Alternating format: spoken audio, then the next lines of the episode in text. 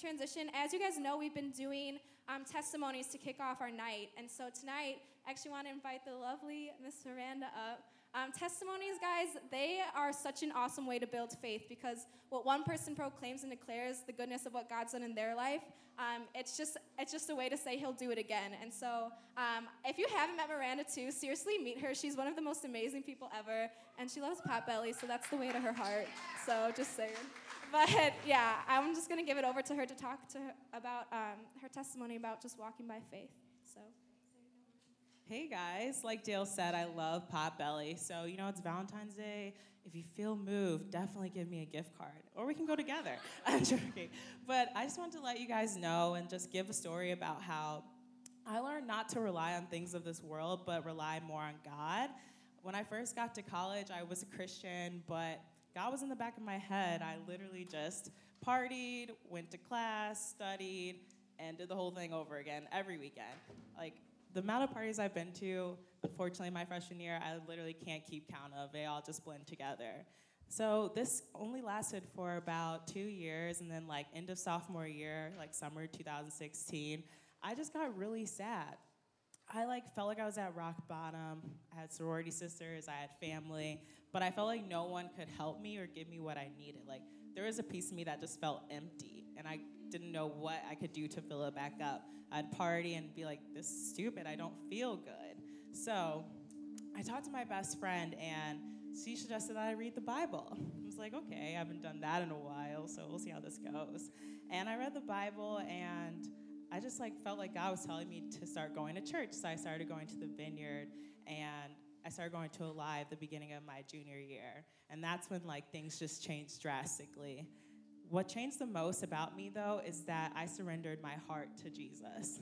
I realized that I didn't want to party. I didn't want to like seek attention from guys or from excelling in class. I wanted to strive for Jesus and the love that He gives me. So I remember in September 2016, I asked the Holy Spirit to like come into my heart and just surrendered my all. I was tired of being one foot in, one foot out. Like I was going to Alive, but at the same time, I was still not fully committed to Jesus. But once I made that commitment to Him and telling Him that I wanted Him to give me my all, guys, I have been changed since.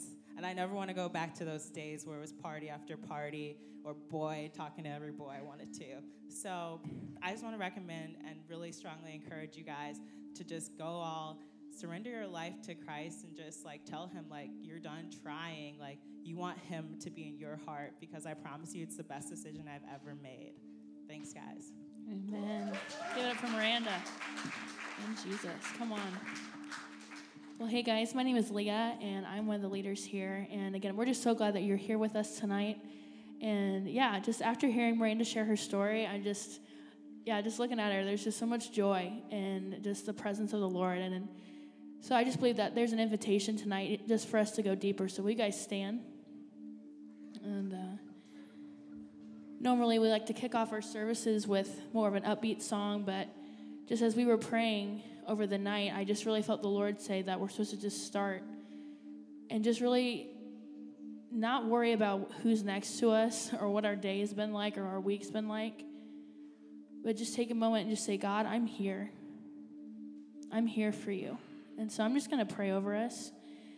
And uh, the band's just going to play through some chords and I just believe the Lord just wants us to just take a moment and just give our all to Him. And so, Holy Spirit, we just invite you here. And I just thank you for your love. And um, God, thank you that you're so worthy of our praise. Thank you that you're so worthy of every song that we're ever going to sing. And so I just tell any distraction just to be gone right now. Any fears, I just say be gone right now in Jesus' name. God, we're here because we love you. And we're here to worship you tonight.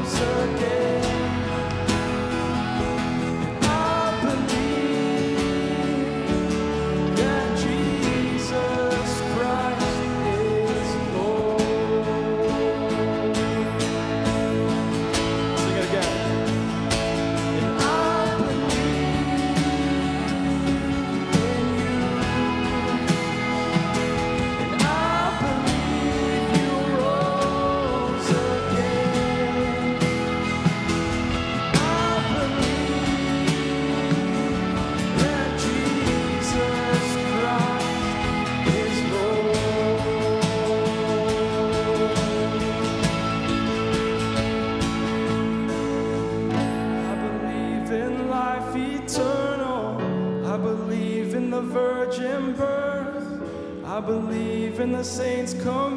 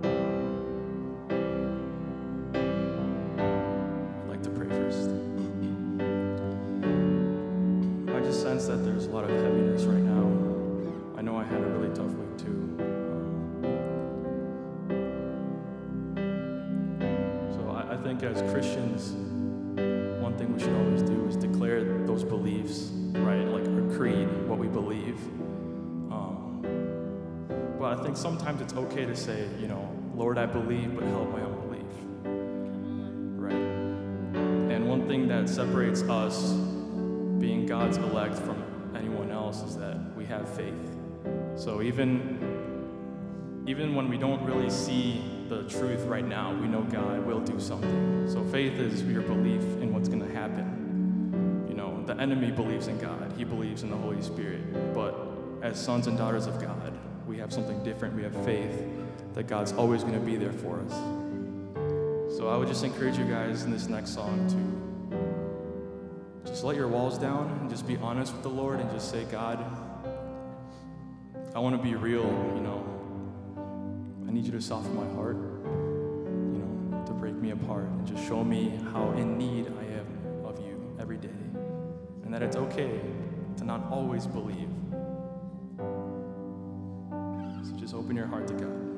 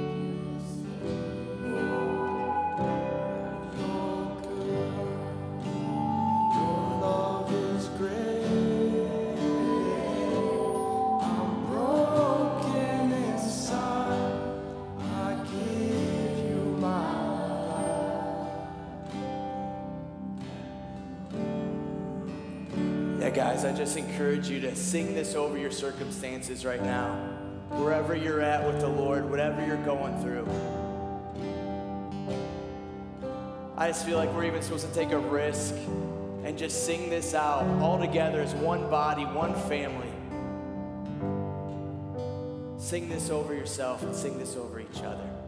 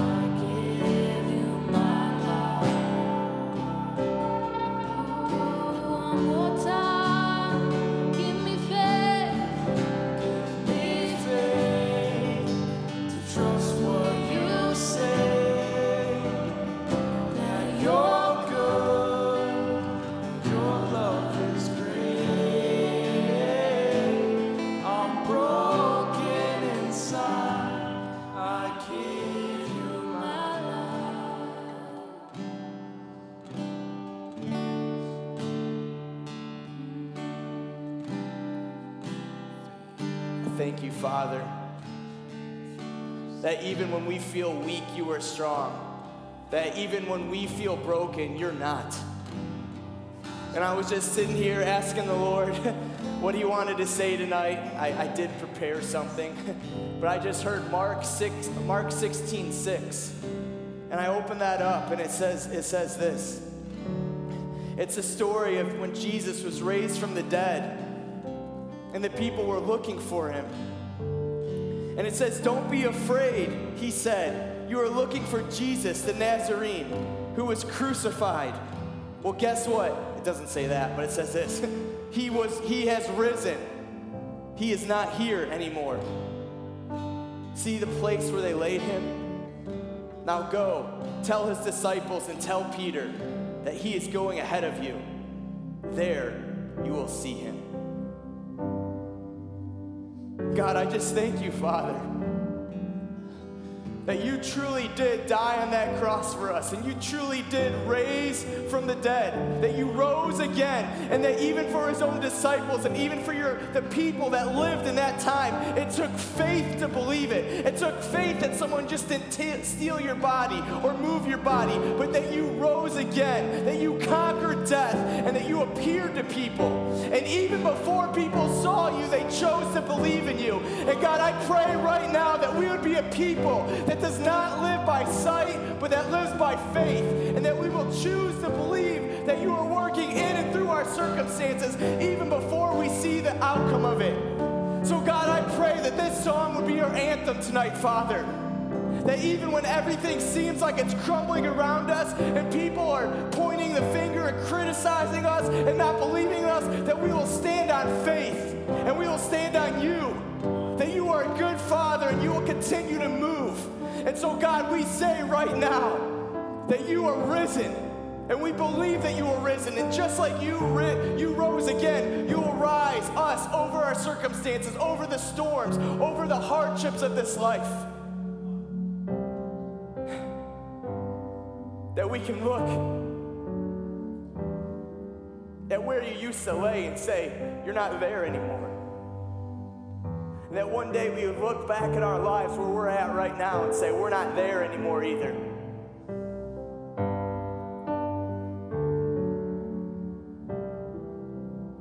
So, God, let this song be the anthem of not just tonight, but of our lives. That even though we are weak, you make us strong. You make us, you make us brave. With us wherever we go. Eric, can we just declare this one more time, man? Can we just go after it one more time? Come on, guys, let's sing this out one more time.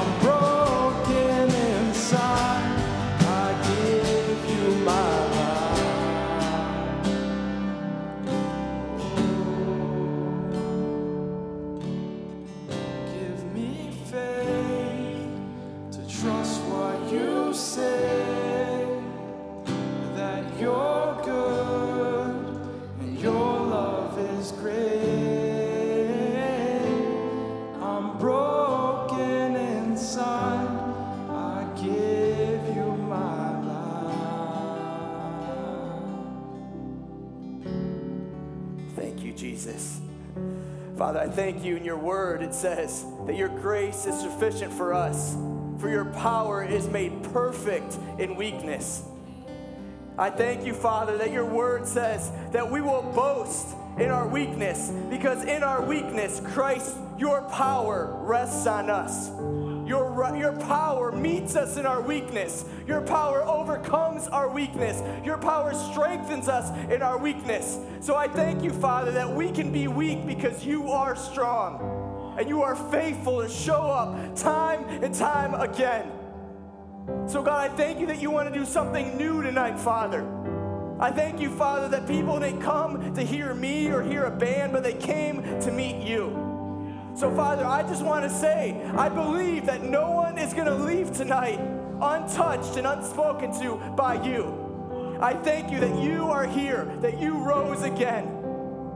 And I thank you that in our weakness, Father, you make us strong and you make us brave and that our lives are built upon you and your faith.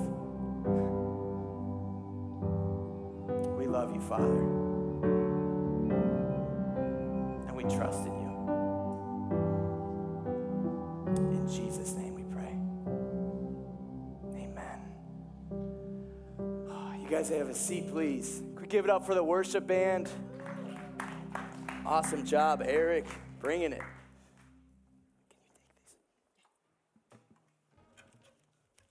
Thanks.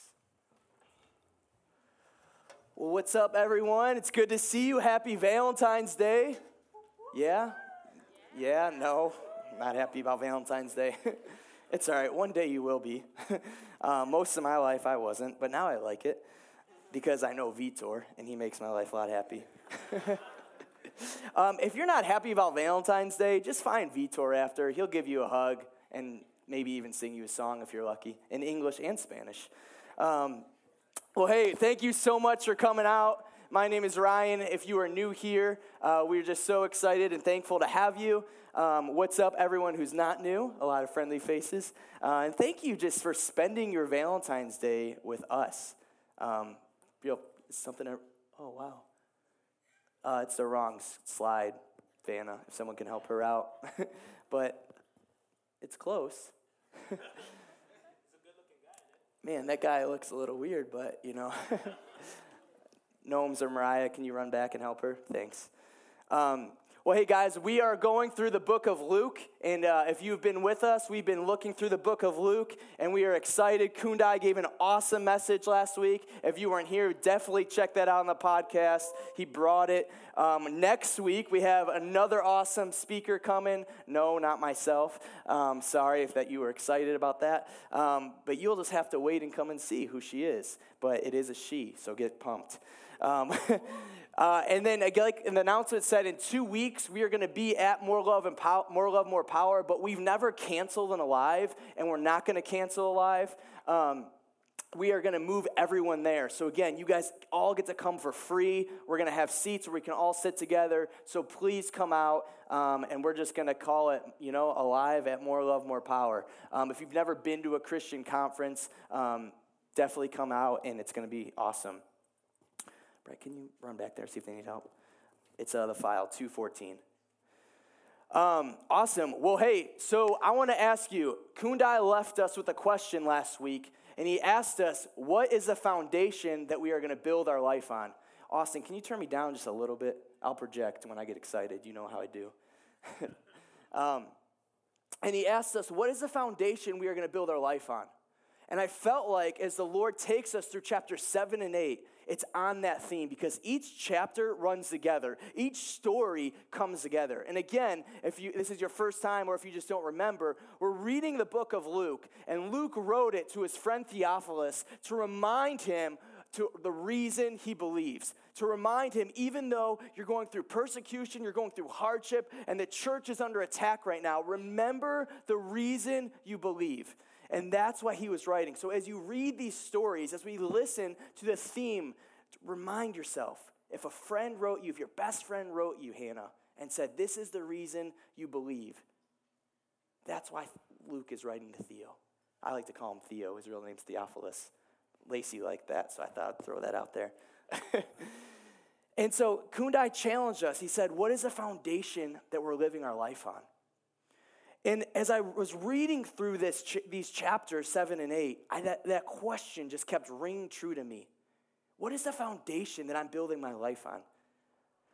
And, and as I was thinking about that, I was brought back to a time when I was in high school and I was kicked out of my house. And I remember I was just going through a really hard time in life, and I didn't know what was happening or what was going on. And I remember the only place I knew that was home to me, that was safe to me, was, of course, my high school football stadium. and I went there, and I just remember feeling so lost. And, and Dale, I don't know if you've ever felt like a time where your, your foundation is just shook. Yes, I just used the word shook. You like that, Naomi? They challenged me to use the word shook, woke, and lit in a sermon. So we'll see if I can do it. Michael Sacco might need to help me, though. Um, but I, I literally was shook. I actually didn't even mean to do that. That just happened. So you're like that, Mariah? Do I get extra brownie points for that? um, but I was so shaken and I didn't know what was going on and where my life was going. And I just remember yelling out up at the sky, like, Lord, who am I? Who am I and where are you? If you're so good, why aren't you helping me through this? Felt like my family had forsaken me. I just wasn't the person that I wanted to be. I didn't know where I was going in life. I, was about to go off to college. All my friends was going to Bowling Green State University. It's a college in Ohio. And I just didn't know who I was. I felt lost. Have you ever been in a situation like that where you've just felt shaken? Where you just didn't know who you were or what your foundation was built on. Think about that. Maybe you're there right now. Maybe you will be there again in the future. Or maybe you have been. And what is the foundation that your life will be built on? Remember that question as we look through these stories today. Will you pray with me? Father, I just thank you, God that you are our foundation. And Father, I just pray that you would come and speak to us, inspire us, remind us the reason we believe, God. So whether we're in a storm or not, we would be reminded and we would have our roots go deep in you. I pray, Father, for mustard seed, mustard seed faith right now, that you would encourage us and inspire us and draw us closer to you. Come and speak and have your way, Holy Spirit. In Jesus' name, amen. So remember that question, and I'm going to tell a lot of stories. There's a lot of content, so I'm going to try to go fast, but um, I felt like uh, these stories were good. So I want to encourage you. Um, I know a lot of times we put the scripture on the screen. If this is your first time, we normally do that. Um, or sometimes you open up your Bibles or your phones. But we, we practice preach in front of, um, uh, I have a team that I practice preach in front of, Kundai does, and all the speakers. And they actually encouraged me, I don't know, I guess I have a good reading voice, they said, but they actually encouraged me to ask you to put your phones down. So that way, if I see you on your phones, I know you're texting someone and not look, reading the Bible.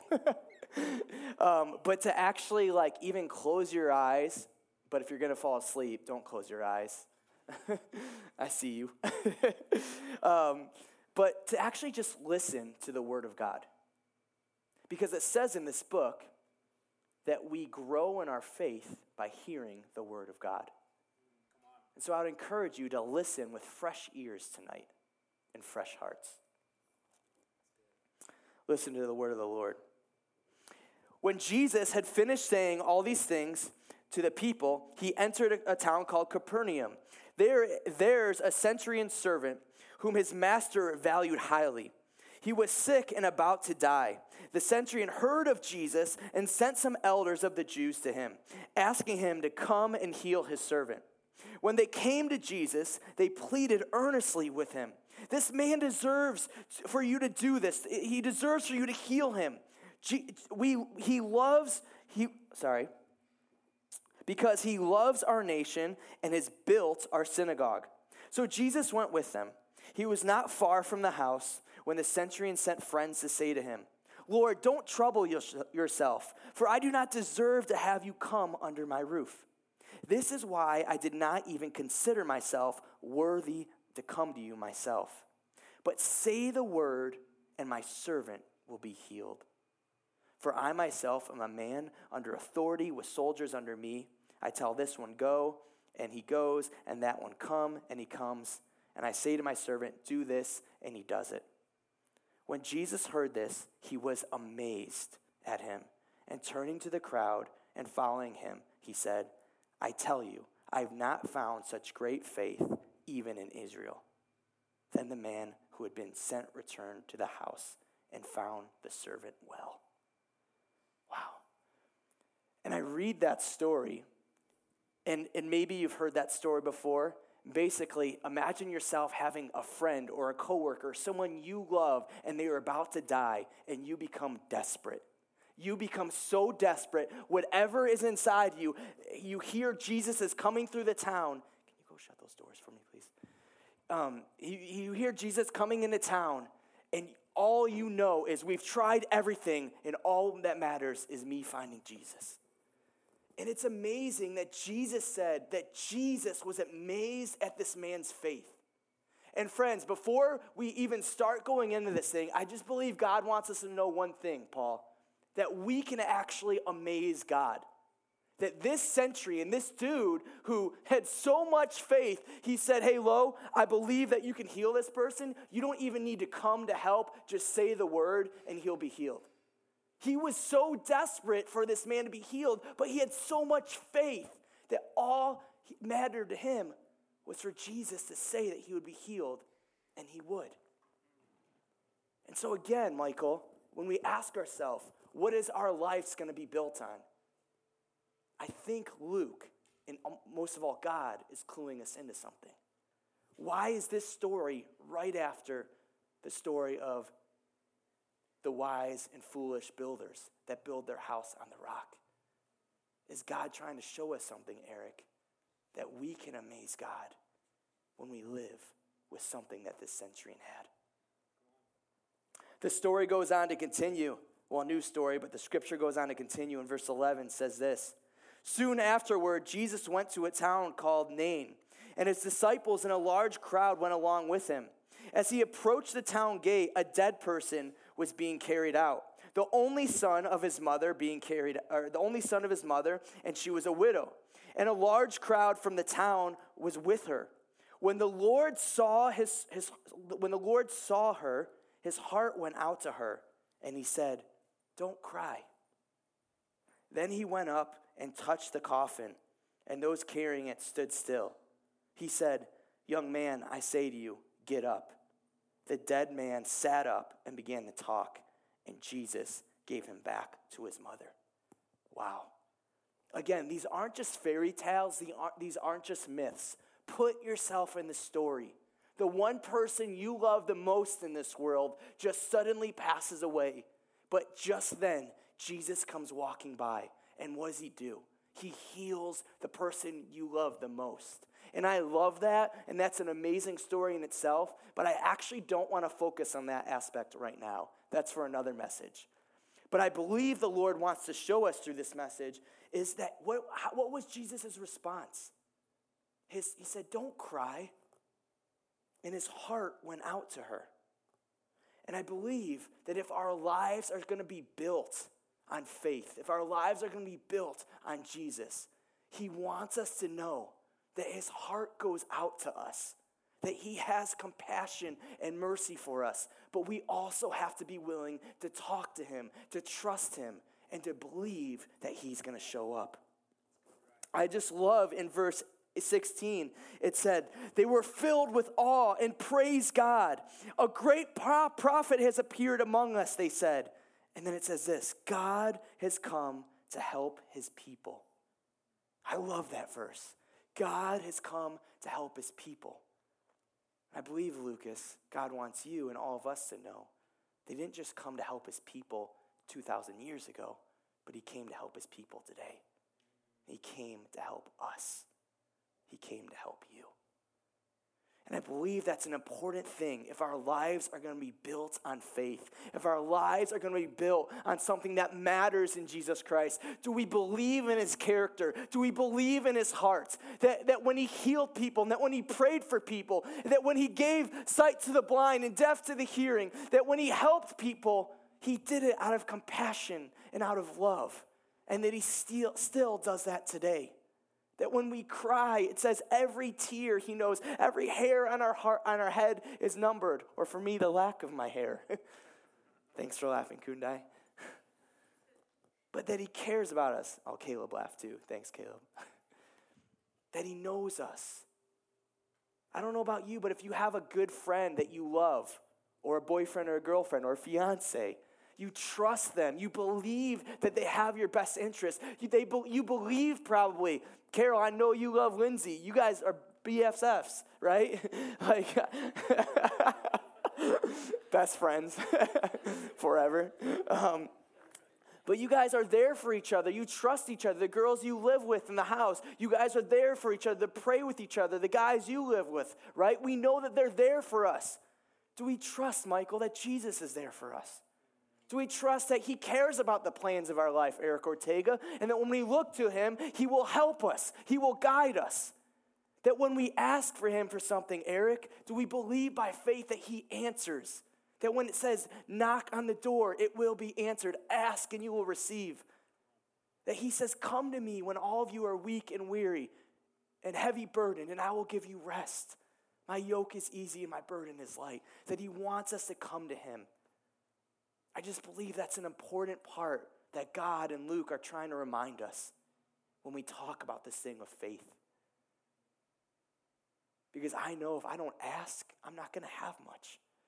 And I believe one of the most important prayers we can have through the good times and the bad times is Lord, give me faith. Give me faith, even when I'm weak. I love that song. Give me faith and help me believe. What is Luke trying to remind Theo? What is Luke trying to remind us? Let our foundation be built on faith. But how will we get there? By trusting, by asking that Jesus cares and will be there for us.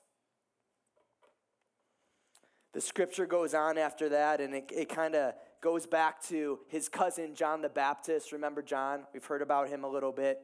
And I'm going to kind of just glance over this quickly.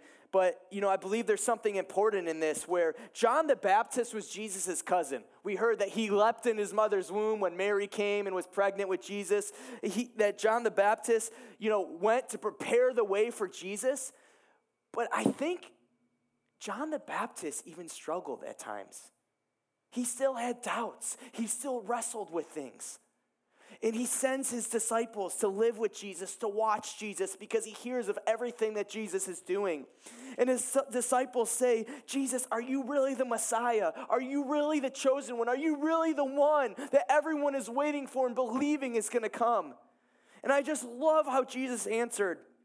He says, have you never have you never read what David did when he and his companions were hungry? Um, sorry, wrong page. I was like, wait, that doesn't make sense at all. all right, here we go. um, all right, so yes, here we go. so he, re- gosh, stay there, stop moving. so he replied to his messengers Go back and report to John what you have seen and heard. The blind receive sight, the lame walk, those who, those who have leprosy are cured, the deaf hear, the dead are raised, and, and the good news is being preached to the poor. Blessed are the people who do not fall away on account of me. I just love that, guys, because people, even people we love, even people who mean the best for us, people will doubt us at times. People will doubt our faith. When I felt like God told me to go around the world on this thing called the world race after I spent three years getting a master's degree in seminary, people thought I was crazy. I just spent three years getting student loans and getting this degree so that I could do ministry, and my family hoped and prayed that I would finally get paid at some point in my life for it. and, and but I, I knew God called me to it. I just knew. I knew it in my heart. I knew it in my bones that I had to go, that I had to get outside of America and outside of the walls of, of, of, of a classroom and go experience God and the people that I was meeting and the cultures that I was going to. I knew I had things in my life that needed to be broken by living in a tent and eating rice and beans. I just knew I needed this experience, Vitor. I couldn't explain it. And yes, people I love doubted it, but also people supported it. And guys, when we're doubted, when we're questioned, when we're critiqued, whether that's by our enemies or our friends, whether it's by people we trust or people we don't, I, I believe John or Luke is showing us something. Let your character and let your life speak for itself. Jesus didn't defend himself. He just said, hey, go tell him what you have heard. Let him decide for himself. Go tell him what you've seen. I love the quote that says, Preach the gospel at all times, only when necessary use words. And I think about that because a prayer that I have in my life a lot is Lord, let me be someone that lives this thing out. Let me be someone that walks the walk before I talk the talk. I talk a lot, so I must be doing a lot of walking. um, some of you are like, man, amen to that. I wish he talked a little less, to be honest. but man, like, let it, I, I believe he just said, look at the evidence. Just like that song we say, look at the evidence of the miracle all around. The heaven is coming to earth. And what if that's happening through our lives, Pralav? What if that's happening through our character and the way we live when people are looking when no one's looking?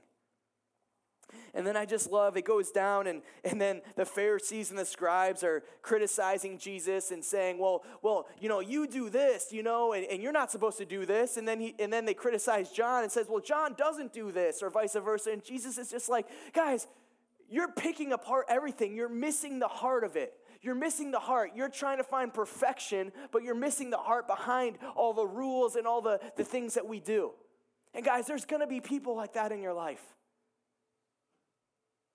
And you're just going to have to decide sometimes and look at the motives of their heart and, and ask yourself what are you listening to? Are you listening to critique? Are you listening to doubt? Are people sowing doubt in your life, critique in your life, or faith in your life? And what kind of people are we being to others? And that doesn't mean we just pat everyone on the back and we just agree with them, Haley. We can challenge them, right? We can inspire them.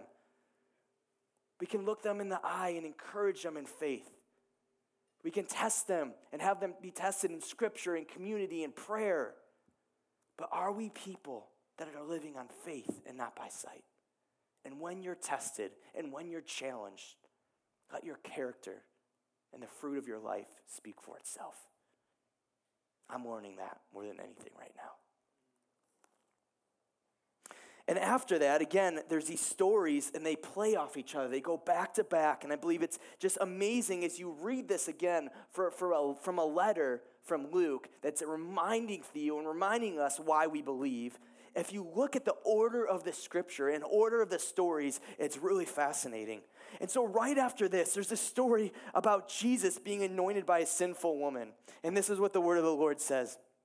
Now, one of the Pharisees invited Jesus to have dinner with him. So he went to the Pharisee's house and reclined at his table.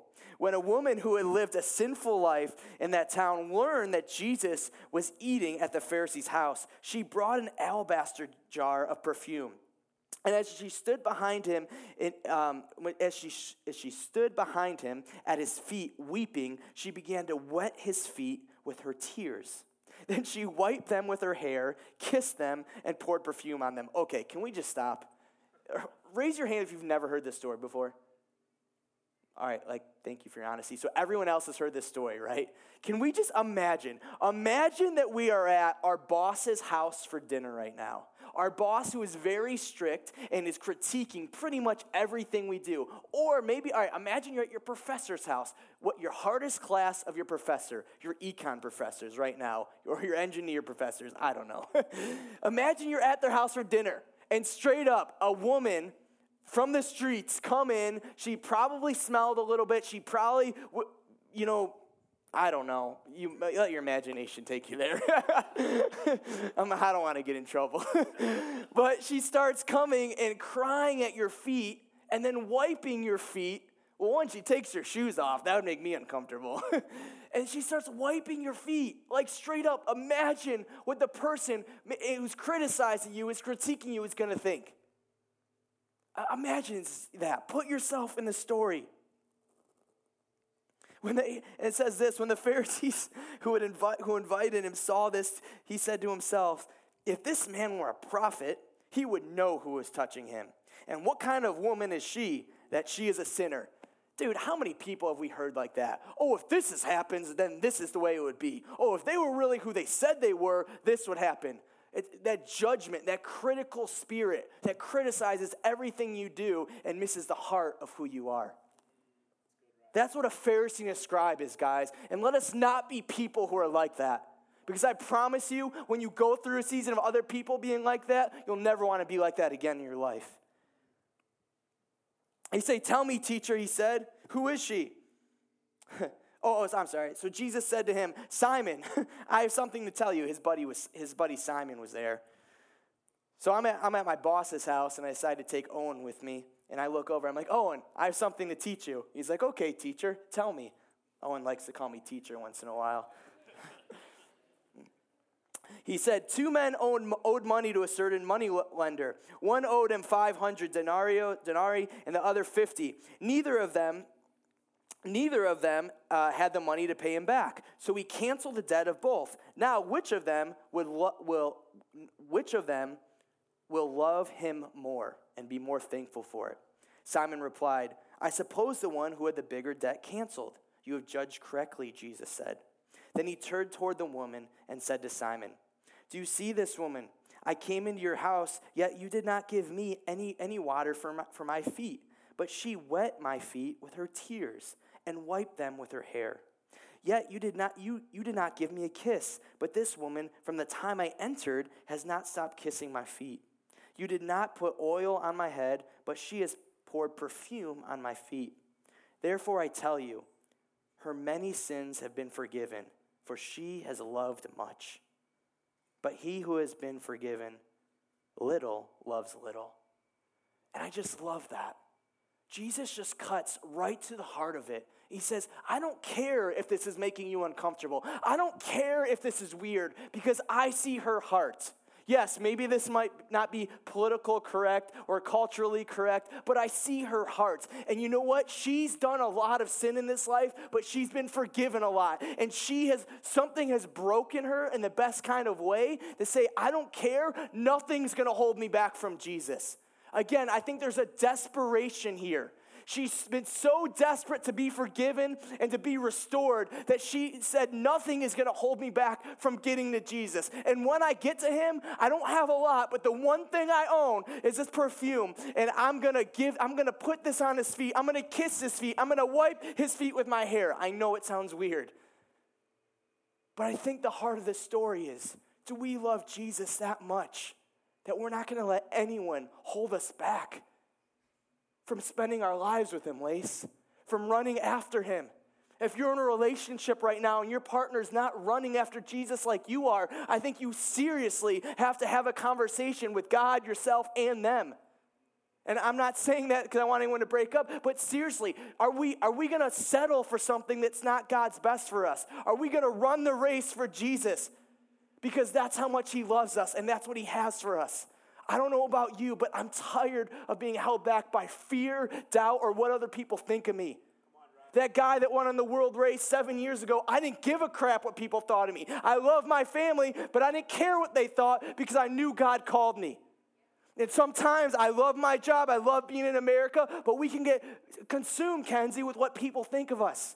We can get consumed of what logic says or, or, or the opinions of man or the opinions of people. But what about the opinions of God, Kristen? Are we going to run after him? Are we going to say, I don't care, Jesus, what it takes? I'm coming after you. And I'm going to give you my all because he sees our hearts. Whether it looks weird or we don't sing well or preach well or do whatever well, he sees our hearts and he meets us in our failures, he meets us in our weaknesses. I don't know about you, but I've sinned a lot in my life. I have. And I know some of you have too. Kunda's been perfect all of his, but not me. Megan probably has too.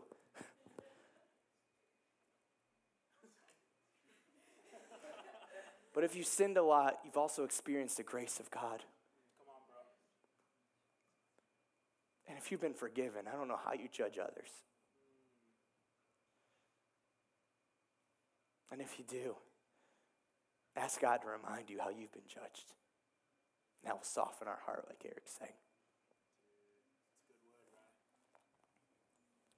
He goes on and he says, Your sins are forgiven. The other guests began to say among themselves, of course, they're going to talk, Who is this who can even forgive sins?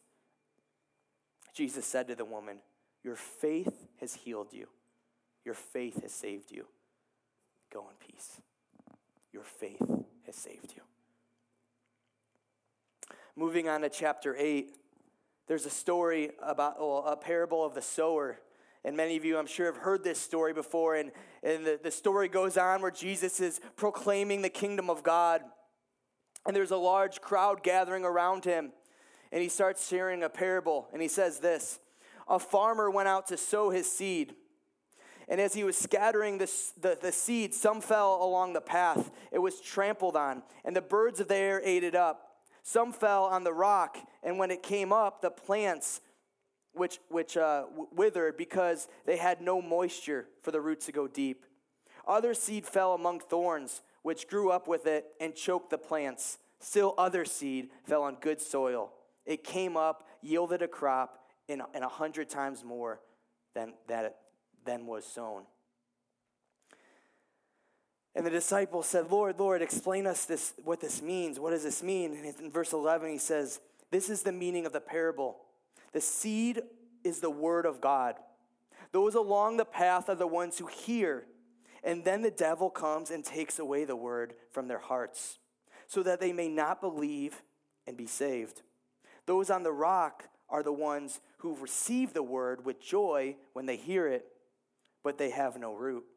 They believe for a while and for a season, but in time of testing and perseverance, they fall away. The seed that fell among thorns stands for those who hear, but as they go on their way, they are choked by, life, by life's worries, riches, and pleasures, so they do not mature and grow up. But the seed on the good soil stands for those with a noble and good heart who hear the word, retain it, and by persevering produces a crop. Listen to the word of God, friends. I really felt for this message I was supposed to read a lot of the word of God over you because, again, by hearing, we grow in faith. And I want to ask what's in your heart? What kind of soil is in your heart? I know when I get worried about life, it's hard to believe in the promises of God. When the enemy comes with lies or fears, which he often tries to do in many of us, it's hard to believe the word of God. But it says we will be tested. And in another verse of the Bible, it says our faith must finish its work by perseverance so that we can grow up and be mature and not lack anything. So, friends, when we are tested, what kind of heart are we going to have? And I want to say right now if you're not where you want to be, one, you're not alone. I'm not fully where I want to be. And that's a journey. And that's why we have small groups. That's why we have Alive. That's why people come at five o'clock to start setting up all this stuff so that we can grow together in our faith, Miranda. We haven't got there. Maybe Owen has, but I haven't. Uh, is Owen even here? I don't even see him. Oh, he's back there somewhere. I'm going to start talking about Austin soon, don't worry. They're, they're a team. but when we're tested, what are we going to do? And I want to say it's a choice. It's a choice. If you don't have the right kind of soil in your heart, I want to say it's a choice. And the game and the story isn't over. And I believe this parable is essential to where he put it because he's saying we will be tested. And when we hear the word of God and when we hear the goodness and the truth of God in our hearts and our lives, will we protect it? Will we retain it? Will we keep it and persevere even when all odds seem against us? Even when the people, our people, our friends, and even our family are, are, seem against us? Will we cling to who He is and to the truth and promises over our lives? Will we remember the reason we believe? Right after this story, it's just amazing. In verse 21, Jesus is out doing what he was called to do, preaching and proclaiming and living the kingdom of God. And his family came to try to get him. I don't know, maybe they had dinner or something. And his disciples say, Hey, your family is here. Your family is here. And he says, No, they're not my family. And they're like, What? And he, sa- he replies, My mother and brothers are those who hear God's word and put it into practice. Jesus denied his own mother and his family and his brothers because he was so focused on where he was going and what he was doing. I see you, Mariah. Thank you. He wouldn't be distracted because he knew his calling, Paul. And he says, My family, I think he loved his mom. We know he loved his mom. We know he loved the disciples. We know he loved his brothers. But even the people we love sometimes can distract us, right? I love my fiance right now, but unless if she starts trying to talk to me, I'm gonna say, Hey, I'm doing what God called me to do. I can't talk right now. Do we stay focused and run the race, focusing on Him, living by faith and not by sight? And I want to ask you, friends, just like I would want you to ask me, because that's what family does. How are we practicing our faith? How are we putting our faith into practice? Oh, she found it. Thanks, Vanna. How are we practicing our faith? Because I don't know about you, but practice makes perfect. And as we practice it, when we're in the union or we're in the bookstore or in the grocery store and the Lord tugs at our heart and wants us to pray for someone and we step out in faith and we do it, whether they want us to pray or not, whether we give a word that makes sense or not, do we live by faith and not by sight? And I promise you, as you keep stepping out and choose faith over fear, choose faith over sight, when you keep stepping out and you keep practicing this thing that we talk about and sing about, I promise you, Vitor, you will get stronger. I promise you, you will get bolder. Out being on the world race, I, I saw crazy things crazy things. And God would tell me to go up to crazy people and give them words and prayer, and sometimes they wouldn't receive it. One time, I was in a country that literally, if you proclaim the name of Jesus, you could be arrested or something worse. I don't say this to boast on me. And, and I met all these little kids after our ministry. I would go jogging. And I met about 50 kids, you know, middle school age, and I started playing soccer with them. They had never heard of Jesus. All they knew is that you could not talk about Jesus. This was in a Muslim country. And, and, and the last day before I left, I, I, I never talked about Jesus. I just lived this thing. I would always wear a cross. And I, I ran out and I, I, get, I had all this stuff and I gave them these, these necklaces and these things. And I started telling them about Jesus. And I had one of these kids translate for me. And I started telling them about Jesus. And then I said, All right, love you, and I gotta go. and I ran home and I was leaving for the next day. I was maybe a little scared. but I stepped out in faith. I remember I wrote a, a, a, lady in that same country at a grocery store that we went to the grocery store and I got to know, and I wrote her a letter telling her about Jesus. And my, some of my teammates were even scared. They were scared we were going to get arrested. They were scared they were going to come after me. And even as I'm telling these kids, some of them had smiles and some of them were shaking their heads because they grew up with their parents saying never to learn about Jesus.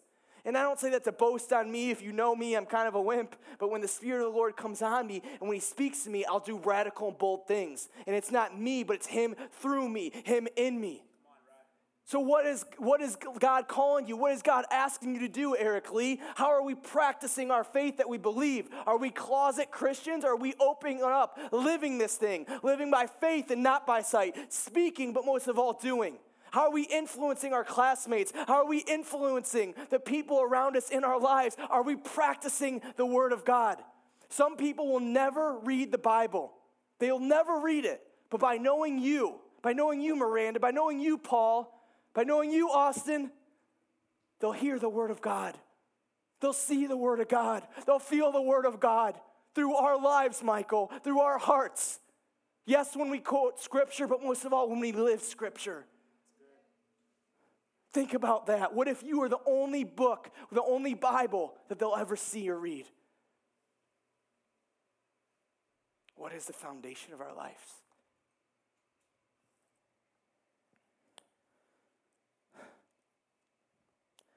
So after that, Jesus, I'm going to tell two more quick stories. And actually, I'll call the band up now if you guys want to come up. And there's a story about Jesus calming the storm. He says one day he took the disciples and they got in a boat and they went to the other side of the lake, and a big storm arose. A, squ- a, squall, a squall came down on the lake so that the boat was being swamped and they were in great danger. But Jesus was sleeping. I just love this story. And the disciples went and woke him, saying, Master, Master, we're going to drown. He got up and rebuked the wind and the raging waters, and the storm stopped, and all was calm. And then he looked at them and he said, Where's your faith? I just feel like in that moment, Jesus was saying, Where's your faith? Do you not know that I'm with you? Do you not know that I'm in the boat with you? And even though the waters are raging out there, I'm right here. Where is your faith? I encourage you as you re- read these chapters when you go home, as you come to the Bible study, look at how many times faith are in these stories. What are our lives being built on? And what storm are you in right now? That God's saying, stop looking at the waves, stop looking at the wind, stop looking at outside of the boat, but remember the one who's inside the boat with you. I don't know about you, but I need to be reminded of that. And it's not always easy, Sadie. But when we remember that, it makes all the difference. Will we be people that help us remember that? Will we be people that focus on the exterior circumstances coming against us?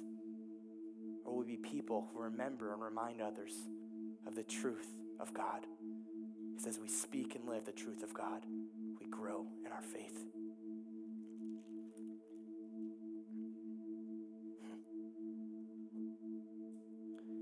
One last story, and this might be my favorite out of all of them. There's a, a little girl that is dying, and her father, Jar- Jairus, is desperate again. It's another story of desperation, and I wonder if that's a clue and that's a hint that desperation can actually breed faith. And he does whatever he can to go to find Jesus because Jesus is his only hope at this point. And Jesus agrees to come to his house to see his little girl, to help her. And he's going through a big town, and a lot of people have heard about Jesus and the wonders that he's performing and are trying to talk to him and trying to get his attention. Maybe imagine you're the, the one person you want to meet right now, walking in right now. Everyone would want to talk to them. And yet, there's another a person in this story, an elderly woman who has, who has had internal bleeding, and no one has been able to help her. And she sees Jesus walk by. And at this moment, she's like, Only if I can touch the cloth on his robe, if I can just touch him, I know I'll be healed. Again, this incredible faith. And she goes and she touches his cloth of his robe, and he, he feels the power leave him, and she's healed like that. And he stops and he asks, Who touched me? Who touched me? Like he already knows. And he said, Daughter, again, your faith has healed you. Go in peace. That sounds familiar, doesn't it? And so he then is kind of held up in time. And Jairus, his friend, comes and he says, Your daughter has died. Again, a very similar story. The one person you love the most has just died.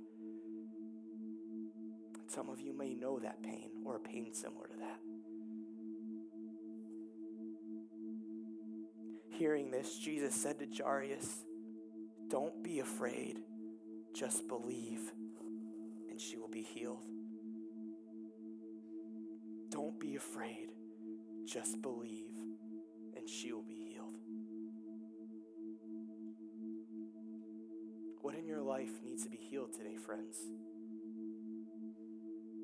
What in your heart needs to be healed today?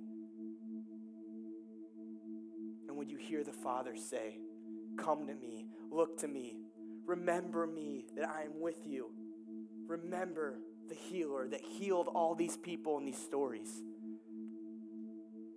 And don't be afraid and just believe. I remember being in high school,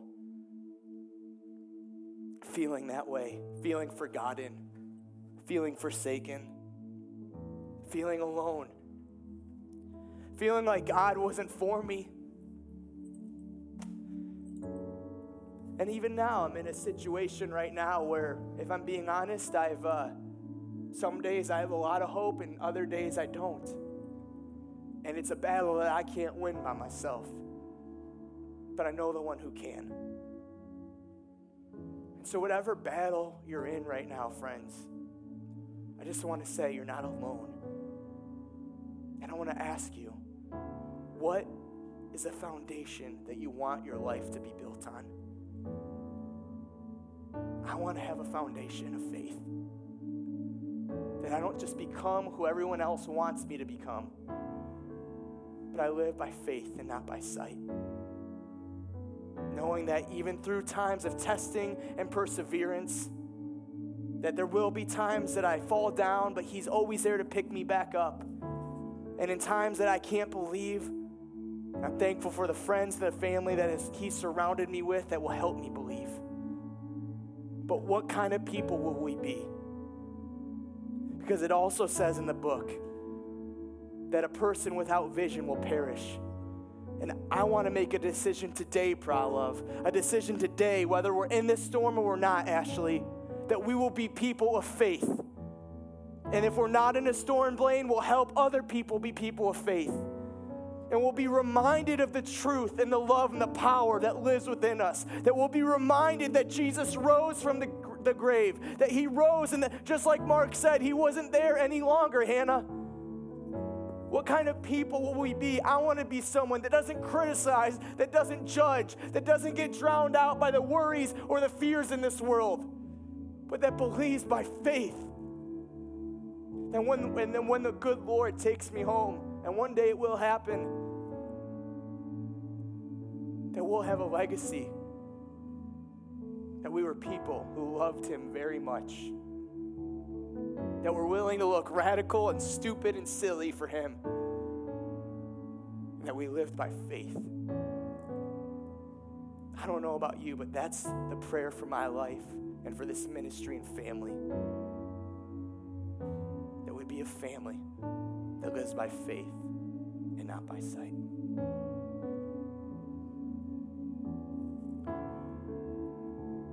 So, Father, I just thank you, God. I thank you that you come to us and you say to look to me and to see me. And I thank you, God, that you don't give your heart in pieces. And I thank you, Father, that it's because of how much you love us that you help us love you and you help us love others. So, Father, I pray that this faith and this even alive thing, and even the people for the leaders, and Austin and Owen and Leah and myself and Naomi and Mariah and all the people that set up and Gabe who plays drums every week, that this thing would never come routine to us, God. And when it does, bring us to our knees, open our hearts, and remind us how much we need you in the good seasons and the bad. That when we are weak, you make us strong. And then when we're in a situation and we feel judged and critiqued and alone and forgotten, and the storm and the raging waters around us seem like we're going to drown, let us remember that that light is at the end of the tunnel. That you are in the boat with us, that you are in the boat of our hearts, and that you are taking us deeper in your word and your truth and your love. And that we can look to you and talk to you and cry to you because you care for us and you remember us, that you came to help us. So, Father, I pray that you help us look to you. And I pray through this song and these next songs, whether it's sitting in your seat, whether it's my friends sitting in their seat or going to get prayer from one of the leaders on the side, that they will feel your love and hear your truth and know that they're not alone. In Jesus' name.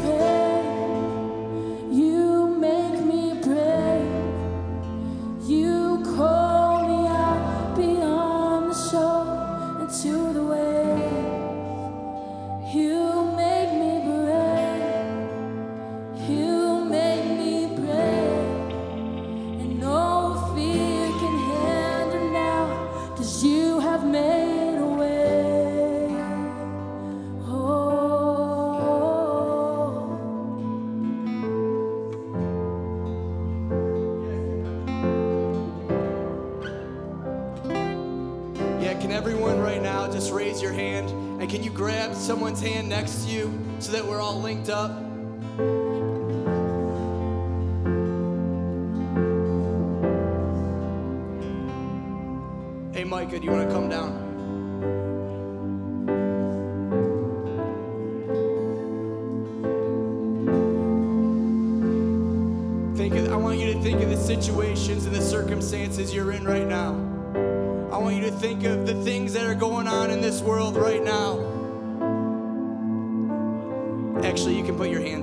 Second because your arms are going to get tired. Hold on. I'm going to have Micah share a quick word, and then I- we're going to go back into something to close out this night. But I just want to say right now that this world needs you, that we need each other, and you are alive in this room and on this campus for a reason.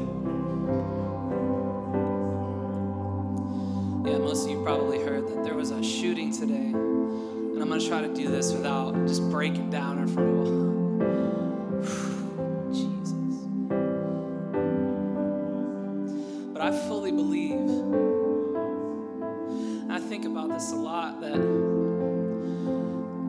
Imagine if the person that you approach in a gas station to go and ask just to pray for them. You just go say, hey, can I pray for you? and they just break down and the spirit just hits them so hard and they give their life to christ and you would never know but what if that person the day before was thinking about going to shoot up a school and you stopped that because you just stepped out in a gas station it's so easy guys it's so easy just to step out and just to go and say hey can i pray for you and it changes lives guys it changes everything. And I fully believe that that we can prevent things like this, that that we're called to prevent things like this, that we're called to step out and be Jesus to people so things like that don't happen. So I thank you, Jesus, just for courage right now. Just to step out. And when it seems like a hard decision, it seems like a scary decision, that Jesus is saying, just ask, just ask. The next move of God is not it's not inside a church. It's as the church. It's us being the church. It's sitting in your seat, standing where you're standing right now. It's holding on to your hand right now, guys. Jesus wants to move through you, and it's so easy. It's just as easy as saying, Hey, can I pray for you? So I just encourage you to step out. Just when you're walking to class or you're sitting at the Ike or you're studying or something like that, just to you see someone, and I, and I know and I speak this over right now that God's just going to highlight people to you, and it's going to feel it's going to feel awkward to not step out and ask them if you can just pray for them. So I thank you, Jesus, right now, just for courage. Thank you, Father, for courage. Everybody, just put your hands out like this right now. Just receive this. I thank you, Father, just for courage. Thank you, Jesus. Thank you, Jesus. Just fill right now, Father. Just courage, just be released in this room. A new thing is going to start tonight, and it's going to be so easy for you just to step out and ask those questions. Mark Marx is a uh, an Irish pastor. He said it's called it's called the miracle question. Can I pray for you? It changes lives. There's so many people that I know that their lives were so changed, so radically transformed just because someone came up to them in a Taco Bell and said, "Hey, can I pray for you?" It's amazing what that can do. Brian Welch, who's the lead guitarist of Korn, his life changed because somebody came up to him in a restaurant and said, Hey, can I pray for you? They didn't even know who he was. And now he's changing 40, 50 lives a show by just bringing them backstage and praying for them and telling his testimony. At Korn concerts, guys. Imagine how tough that is. And we're afraid to step out in a gas station.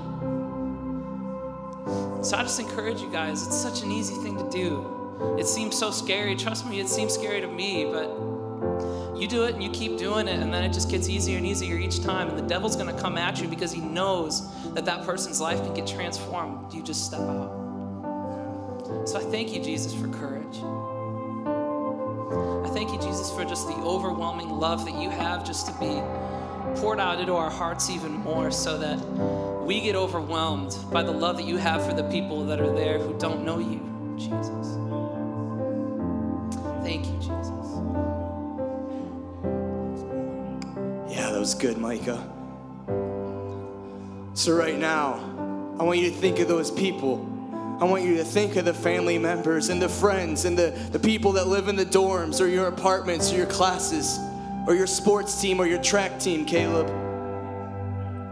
That you are called to be on that track team for a reason, Caleb. Abel, I'm speaking to you too right now, man. You're on this campus for a reason. You're a student here in this country for a reason. That we are alive right now for a reason.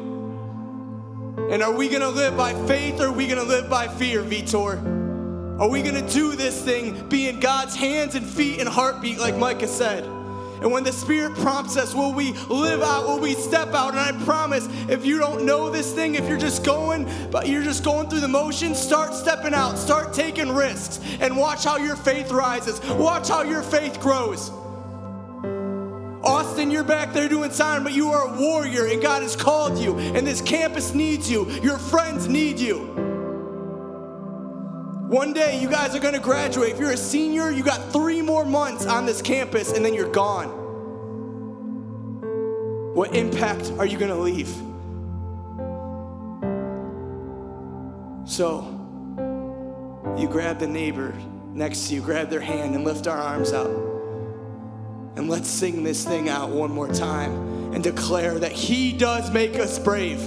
And that every time there is fear or there's faith, but He makes us brave. And what are we going to choose? And I don't know about you, but I want to choose to be brave. I want to choose to be brave. Come on, band, I need your help. Let's go.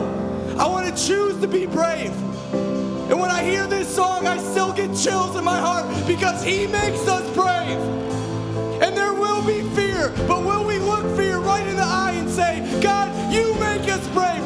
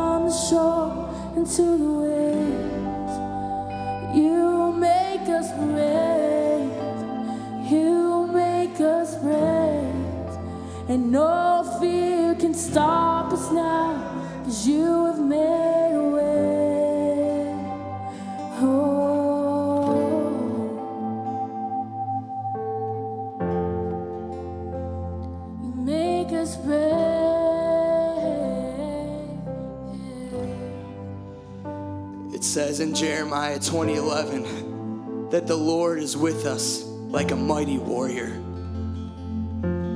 That each and every one of us has the warrior spirit of God living within us. And some of you are loud like me and don't mind yelling and screaming, but others of you are quiet and gentle, but also fierce and strong because you're rooted in Him. So, God, I just bless the warrior hearts and the warrior spirits that you make us brave. And I thank you where the Spirit of the Lord is, that there's freedom, and that perfect love casts out fear. So, God, help us be people that look fear right in the eye with the warrior hearts and the courageous spirits that you've given us. I just bless us with Joshua 1 9 to be strong and courageous, to not be terrified or discouraged, for the Lord your God is with us wherever we go.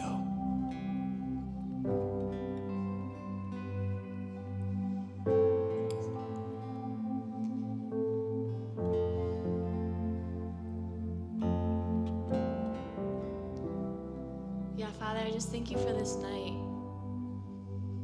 I just thank you that you give us courage to choose faith, to believe in you and in each other. I thank you for each and every one of your children in this room tonight and how you've touched them. And God, I just feel like we're all supposed to know that you believe in us too.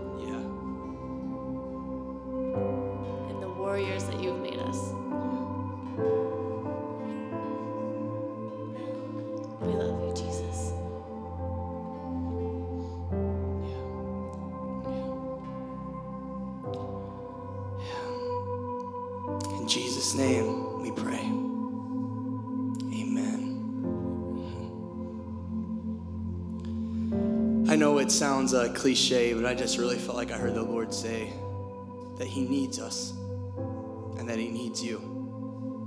And I don't know about you, but when Mary Jane or a good friend or any of you need me, that lights me up. And I want to be there for you. And I want to be there for God.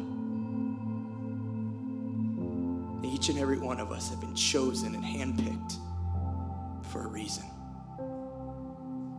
That go deep into your hearts. And on the tough days, remember that. And the scary moments when you feel led, like Micah said, to reach out to someone and you're afraid, let that encourage and inspire you to do so. You are alive for a reason.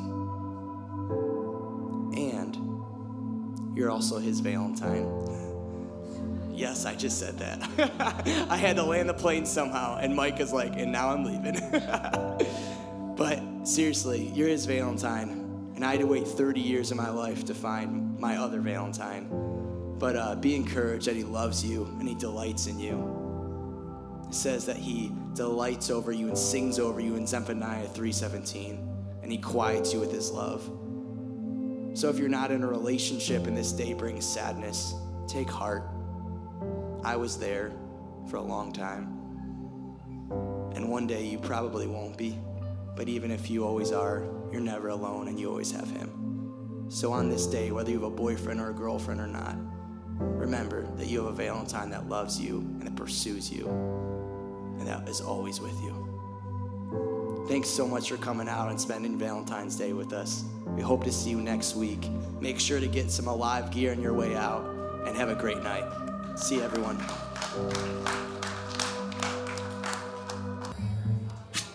when the night has come